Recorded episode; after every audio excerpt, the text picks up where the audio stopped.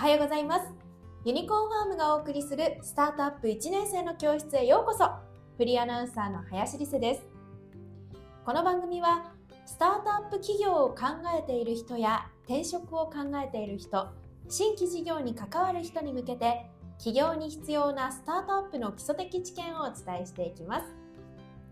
さて今日も企業の科学の著者でありユニコーンファーム代表の田所さんとお伝えしていきます。よろしくお願いします。はい皆さんおはようございます。よろしくお願いします。さあ今回は前回に引き続き成功する起業家の7つの特徴、後編ということで、まあ、最後の4つを紹介いただくんですけれどもまず3つ簡単に振り返ってみますか。はい。1つ目がですね、内省力とメタ認知力っていうところでした。2つ目が、インサイトと気づきにこだわる。まあ、3つ目が、優れたストーリーテラーであるってことでした。はい。さあ、4つ目、教えてください。はい、4つ目がですね、あの、対極感を持ちつつ、まあ、細部にこだわるというとこかなと思っています。なるほど。バランスを持つっていうことなんですかね。そうですね。僕はその鳥の目と虫の目って表現するんですけども、うん、当然その市場全体の対極感であったりとかこういう世界観を実現したいってやっぱ非常に大事だと思うんですよね。ただところがやっぱ細部も非常に大事かなと思っていて結局どんなに皆さんもね iPhone とかお使いだと思うんですけども、まあ、iPhone とか本当にこう手元ね手に全てのなんか情報が握れるみたいな世界観だと思うんですけどただものすごく細かいところまでユーザーエクスペリエンスとかにこだわってると思うんですよ。なのでどうしてもこう big picture っていうか大局観っていうのは当然大事なんですけども一個一個の UX とか本当にボタンの位置とかですねそれが一個使いにくかったらそれって本当にユーザーに使れないと思うんですよ。なんでこのこのまさにその鳥の目全体俯瞰の部分と虫の目ですよね。ってことをやっぱりバランスよく持つのがすごい大事かなと思ってます。なるほど。そのバランスっていうのは、うん、自分で常に意識していくしかないんですかね？そうですね。まあ、一番いいのが、あの、特に細部の部分っていうのを見落としがちになるので、例えばプロダクトをリリースした後で、どんどんどんどんスケールしましたといった時でも、実際にやっぱりお客さんが使ってるシーンを観察するであったりとか、直接顧客に話を聞くと。例えば、えっと、メルカリってね、皆さんご存知だと思うんですけど、あそこの代表の山田さんと小泉さんとかって、上場した、大きくなった後もですね、うん、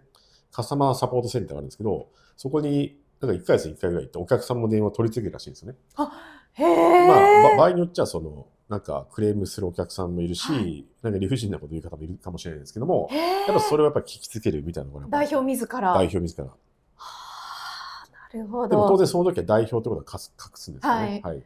へえ。さあ、続いて5つ目は何でしょうか？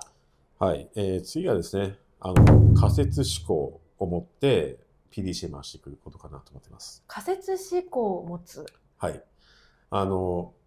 一般的な企業に働いていくと、多分仮説思考というよりも、すごい精緻な計画思考だと思うんですよね。例えば、車をなんか発売しますって言った時に、なんか仮説でなんかこの車が3輪あったらユーザーの方が喜ぶんじゃないかなみたいな感じそんなこと出さないですよね。もうずっと4輪の車出してきて、まあ、それでいろんなこうサプライヤーとか、ね、ディーラーとかいるんでそこといろんなすり合わせしながらもう細部までこだわってこだわりこだわり抜いてプランニングをしっかりやってやるってことのことだと思うんですけども、うん、スタートアップとかだとやっぱそれだと遅いんですよね。ああ、うん、そうなんですね。そう結局その出してみてそこからお客さんがこれダメだよとかいろんなフィードバックもらいながらある意味こう生煮えな状態で気持ち悪い状態で出してみてハッピーじゃなかったとしても逆にあこれは仮説が外れたんでじゃあ次の仮説アップデートするみたいなっていうところをやっぱ繰り返していく思考が非常に大事かなと思います。じゃあそのスピード感も求められるってことなんですかね。そうですね。さあ続いてのポイントは何でしょうか？続いてのポイントがですね、まあ、自社のフェーズに合わせて、あの自分の OS ですね、アップデートできると。まあ、そういう人かなと思っています。自分の OS をアップデートする。はい。やっぱりこう、フェーズが変わっていくと、起業家に求められる役割ってすごい変わってくるんですよね。なんかただ単にこれって知識を高めるとかそういうことだけではなくて、当然どんどんどんどん人が増えてきたら仕事を異常したりであったりとか、あの、そうですね。あの、まあ、コミュニケーションの仕方も変わってきますし、その部分っていうのをどんどんどんどんアップデートできるか。まあ、よくありがちな問題として、スタートアップの成長に対して起業家の成長追いつかない問題ってすごいあるんですよ。へえ、あるんで、あるあるなんですね。あれあれですね。まあ、なんか本当1年とかで3倍とか4倍伸びて、あで、従業員の数も例えば1年で3倍、4倍伸びたらそれまでプレイヤーとしてやってることがいきなりプレイングマネージャーになって、もうマネージャーになって、っていう感じの急激な変化が起それがきる。1年とかで起きちゃう。1年でやっぱり起きちゃう場合が結構あるんですよね。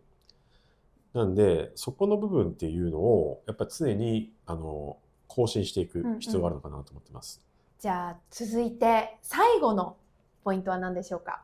はい。最後のポイントがですね、あの、ストレス処理がうまいというところかなと思ってます。えー、最後はストレス処理。はい。あの、結局、その、起業家には僕は失敗はないと思っていて、まあ、お金がなくなるとそれはそうなんですけど、やっぱ多くのパターンっていうのが、メンタル的に病んでしまったりとか、ストレスに押しつぶされてしまうペースが結構あるのかなと思っています。なんで、結構その、まあ、四六時中ね、スタートアップとか仕事のことを考える場合があると思うんですけども、ただやっぱりこう、息抜きというか、セルフマネージメント非常に大事なのかなと思っています。やっぱり非常にめちゃめちゃやっぱストレスかかる状況だと思うんですよ。うんよく言うのが、なんか、飛行機でパラシュートを降りながら、パラシュート作るみたいな作業なんですね。で降りながらパラシュートを作る。そうそう。それに近くてですね、それで落ちてしまったら足を、足の方を置いてまた戻るみたいな感じで、そういうふうに本当に不確定の中で何かいろいろ試行錯誤するみたいな状況なんですよ。はい。と同時に外部環境も非常によくありますし、あとはね、銀行残高もどんどん減っていくみたいなところがあるんですけども、ただストレスが溜まってきちゃうと、結局、その、まあ、冷静な判断ができなくなったりとか、周りの人に当たり散らすみたいな結構あるのかなと思っていて、うんうんうんあの、まあ、そのあたりの処理ができるかどうかっていうのは非常に大事かなと思っています。ちなみに田所さんのストレス処理はどんな風にやってるんですか？僕はそうですね。まあ、サウナ行ったりとか、まあ、ジあム行ったりとかですけど、はいうん、まあそうですね。でも、僕も起業家やっていた頃は、やっぱこれでやっぱダメになってしまって、心が折れるっていう表現があるんですけども、結局どうやってもどうやっても、なんか、うまくいかない時あるんですね。うんただ、よく言うのは本当に10回やって、まあね、9回失敗するけど最後の1回成功するみたいなところなんですけど、結局うまくいく人ってのは9回で心が折り切れない人だと思うんですよ。で、冷静にそこから、まあ、ストレスを処理しながらですね、学ぶことかなと思っています。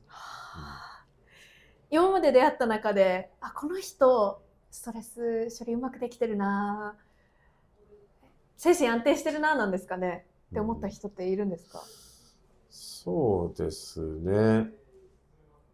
まあそういう人は結構いますね。ただその瞬間ですごい怒ったりとか、そういう取り乱したりするんですけど、ただ1日2日だったら、それちゃんと、えなんか、あの、取り戻してやってるって感じはありますね。なるほどなるほどじゃああれですかねその精神面も鍛えていく同時に鍛えていくっていうのが起業家に求められることの一つなんですね。そうですね。結局、なんか、成功して上場したとしても、ついにやっぱり上場したら上場したで、ついにこうね、外部の株主がいて、うんプレッシャーささ、するプレッシャーにさらされるわけなんですよね。なんで、でもそのやっぱりプレッシャーをこう、逆に楽しめるかどうかっていうのがあって、そこの、とは言ってもあまり追い込みすぎるのもだダメですし、これ一番目のポイントの内製化できるとかメタ認知だったと思うんですけど、やっぱ自分のそのストレスの状態っていうのをちゃんとこう把握できるかどうか、今こうストレス溜まってるんで、あえてもう今日一日休もうとかうん、なんか大事かなと思っていてん、やっぱりそのオンオフですね。まあオンオフがないみたいな方もいるかもしれないんですけども、ただ、えっと、そこは結構その、なんていうんですかね、いろんなところに端々に無理が出ちゃうと思うので、ぜひストレス解消の方法は、あの、見つけた方がいいのは思いますね。ということで今回は成功する起業家の7つの特徴を解説いただきました